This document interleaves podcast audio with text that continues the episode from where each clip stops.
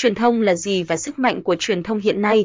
Ngày nay xã hội ngày càng phát triển, đời sống con người không ngừng nâng cao. Con người luôn tạo cho cuộc sống của mình trở nên tiện nghi, đầy đủ, đặc biệt là đáp ứng nhu cầu ngày càng cao của mình. Một trong những nhu cầu đó là trao đổi thông tin. Sự ra đời của nhu cầu này đã tạo ra sự phát triển của truyền thông. Vậy khái niệm truyền thông là gì và sức mạnh của ngành truyền thông hiện nay đối với cuộc sống của con người? Một. Khái niệm ngành truyền thông. Khái niệm truyền thông được hiểu là quá trình trao đổi thông tin, tương tác thông tin với nhau giữa hai hoặc nhiều người với nhau, tăng cường sự hiểu biết lẫn nhau, thay đổi nhận thức. Khái niệm truyền thông còn được hiểu là sản phẩm của con người, là động lực kích thích sự phát triển của xã hội. Hai. Các yếu tố cơ bản của truyền thông. Cộng nguồn là yếu tố mang thông tin khởi xướng và tiềm năng khi bắt đầu quá trình truyền thông. Cộng nội dung chính là thông điệp mà truyền thông muốn truyền tải tới mọi người. Cộng kênh truyền thông có thể sử dụng các phương tiện, cách thức khác nhau tùy vào thời điểm hay nhu cầu sử dụng. Cộng người nhận là những cá nhân hay tổ chức sẽ tiếp nhận thông điệp. Cộng phản hồi là ý kiến, thông tin ngược từ người nhận chuyển về. Cộng nhiễu, một số thông tin có thể bị sai lệch trong quá trình lan truyền thông điệp. Ba. Sức mạnh của truyền thông. Ngày nay ngành truyền thông có rất nhiều lợi ích hỗ trợ con người phát triển. Truyền thông có sức mạnh vô cùng lớn, nó lan tỏa trong cộng đồng rất nhanh chóng. Ngành truyền thông ảnh hưởng lên mọi mặt của đời sống. Từ khái niệm truyền thông bạn cũng thấy rằng chính nhờ truyền thông mà con người được gắn kết với nhau. Tất cả mọi người trên thế giới thông qua Facebook, ti vi, báo chí có thể gắn kết với nhau và tạo ra một vòng kết nối bền chặt và sâu rộng. Ngành truyền thông ảnh hưởng vô cùng lớn đối với nhà nước. Nhờ truyền thông, nhà nước có thể đưa ra các chính sách kinh tế, văn hóa xã hội, luật pháp tiếp cận đến người dân nhanh nhất. Dựa vào truyền thông, nhà nước có thể tuyên truyền, đưa ra các thăm dò ý kiến của dư luận để cải thiện bộ máy cũng như chính sách, mở rộng phát triển đất nước. Nhờ ngành truyền thông, nhà nước nhận được sự đồng thuận cao của dân chúng.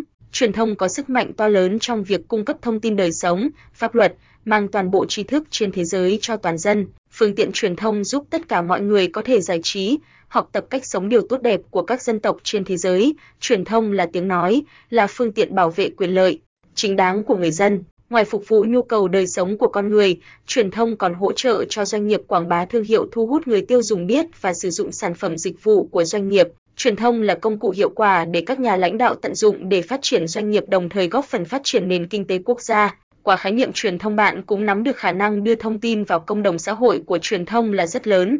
Vì vậy, bản thân là một người sử dụng thông tin, bạn cần chắt lọc thông tin và tận dụng nguồn thông tin để nâng cao kiến thức cho bản thân. Ngành truyền thông có hai mặt, vì vậy, cần phát huy mặt tốt của nó để phát triển xã hội ngày càng tốt đẹp hơn. Bốn. Cách lập kế hoạch truyền thông hiệu quả qua chín bước cơ bản. Bước một. Xác định mục tiêu dự án cụ thể. Trước khi bắt đầu làm dự án nào, chúng ta cần phải đặt cho mình mục tiêu cụ thể để sau một thời gian xác định có thể đo xem mục tiêu mà mình đặt ra ban đầu có thực hiện được hay không. Có được mục tiêu dự án thì mới có thể đặt ra được mục tiêu để truyền thông. Đây là bước đầu tiên cơ bản nhưng quan trọng để có thể đạt được hiệu quả truyền thông cho các dự án và hoạt động của mình. Bước hai. Mục tiêu truyền thông. Mục tiêu truyền thông của các dự án, các hoạt động xã hội có đặc điểm là phải cụ thể để đo lường được và mục tiêu đó phải được đặt trong một khoảng thời gian hữu hạn. Bước ba. Công chúng mục tiêu. Xác định công chúng mục tiêu cho hoạt động truyền thông là bước quan trọng. Nếu công chúng mục tiêu quá rộng, cần phải chia họ ra thành nhiều nhóm khác nhau để lập kế hoạch truyền thông cho từng nhóm riêng. Nếu để chung công chúng mục tiêu thì rất khó thực hiện kế hoạch truyền thông bởi mối quan tâm của từng nhóm công chúng là khác nhau. Sau khi chia ra các nhóm công chúng mục tiêu, nhóm nào dễ tác động chúng ta sẽ thực hiện truyền thông trước. Bước bốn. Thông điệp truyền thông. Hãy bỏ ra tám mươi phần trăm thời gian, công sức, trí lực của bạn vào việc thiết kế ra các thông điệp truyền thông. Thông điệp truyền thông là cái mà bạn muốn nói và phải nói khi thực hiện kế hoạch truyền thông. Mỗi thông điệp làm ra phải thúc đẩy hành động bằng cách giúp công chúng trả lời câu hỏi: tại sao tôi phải mua, tin, quan tâm? Cầu thông điệp cần ngắn gọn, dễ hiểu, dễ nhớ và chú ý thông điệp không phải là slogan. Khi xác định thông điệp truyền thông, cần xuất phát từ việc người ta quan tâm cái gì, người ta cần gì để nói cái đó và đưa đến cái đó nhằm thỏa mãn sự quan tâm của công chúng mục tiêu. Khi sự quan tâm của công chúng mục tiêu nằm ngoài khả năng đáp ứng của mình thì không nên tiếp cận, bởi lúc đó chúng ta đã chọn sai công chúng mục tiêu. Bước năm. Chiến lược. Đó là cách kể câu chuyện đó ra ngoài, cần có cách kể chuyện hấp dẫn, thu hút. mười sáu. Concept truyền thông bất biến, đó là sex, chuyện lạ gây tranh cãi, ma u ép o, tài sản lớn, người nổi tiếng, con kiến kiện thắng, củ khoai bật mí, bí mật đeo bám, cảm động hữu dụng, có ích, phi thường kỳ quặc, ngớ ngẩn, giải thưởng cuộc thi. Bước sáu. Chiến thuật là cách kéo dài, nói lại nhiều lần, phải tạo được ấn tượng ban đầu tốt thì sau đó mới thu hút được sự quan tâm chú ý của công chúng về sau. Bước bảy, chọn kênh và thiết kế vật phẩm. Cần chọn kênh truyền thông nào mà chúng ta có công chúng mục tiêu ở đó và tùy thuộc vào việc công chúng mục tiêu của chúng ta ở đâu. Có rất nhiều kênh truyền thông, mỗi kênh ta chỉ cần chọn ra một cái đại diện. Đối với việc thiết kế vật phẩm tùy thuộc vào kênh mà chúng ta lựa chọn, ví dụ báo chí có các bài báo, những kênh ảnh có những bức ảnh, mạng xã hội có thể đưa những clip, radio. Bước tám, lập kế hoạch truyền thông và ngân sách.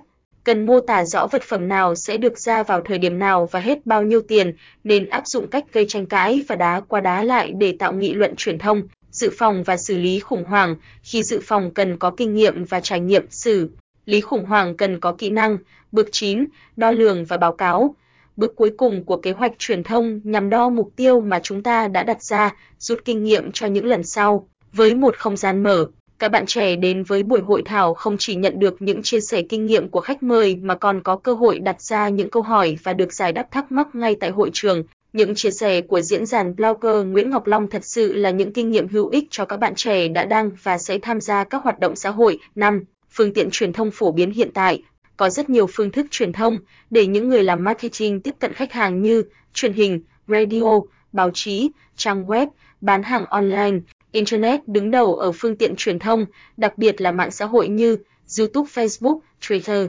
Theo thông số thống kê mà tôi biết được thì có khoảng bốn mươi lăm phẩy sáu phần trăm người, họ cho biết là sử dụng mạng Internet là phương tiện truyền thông. Sóng truyền hình cũng là phương tiện truyền thông tuyệt vời, báo chí cũng là phương tiện truyền thông phổ biến hiện nay. Bên cạnh đó còn có rất nhiều phương tiện truyền thông nữa như là sách, báo, băng đĩa, quảng cáo. Mong rằng sau bài viết này có thể giúp các bạn hiểu rõ hơn về truyền thông.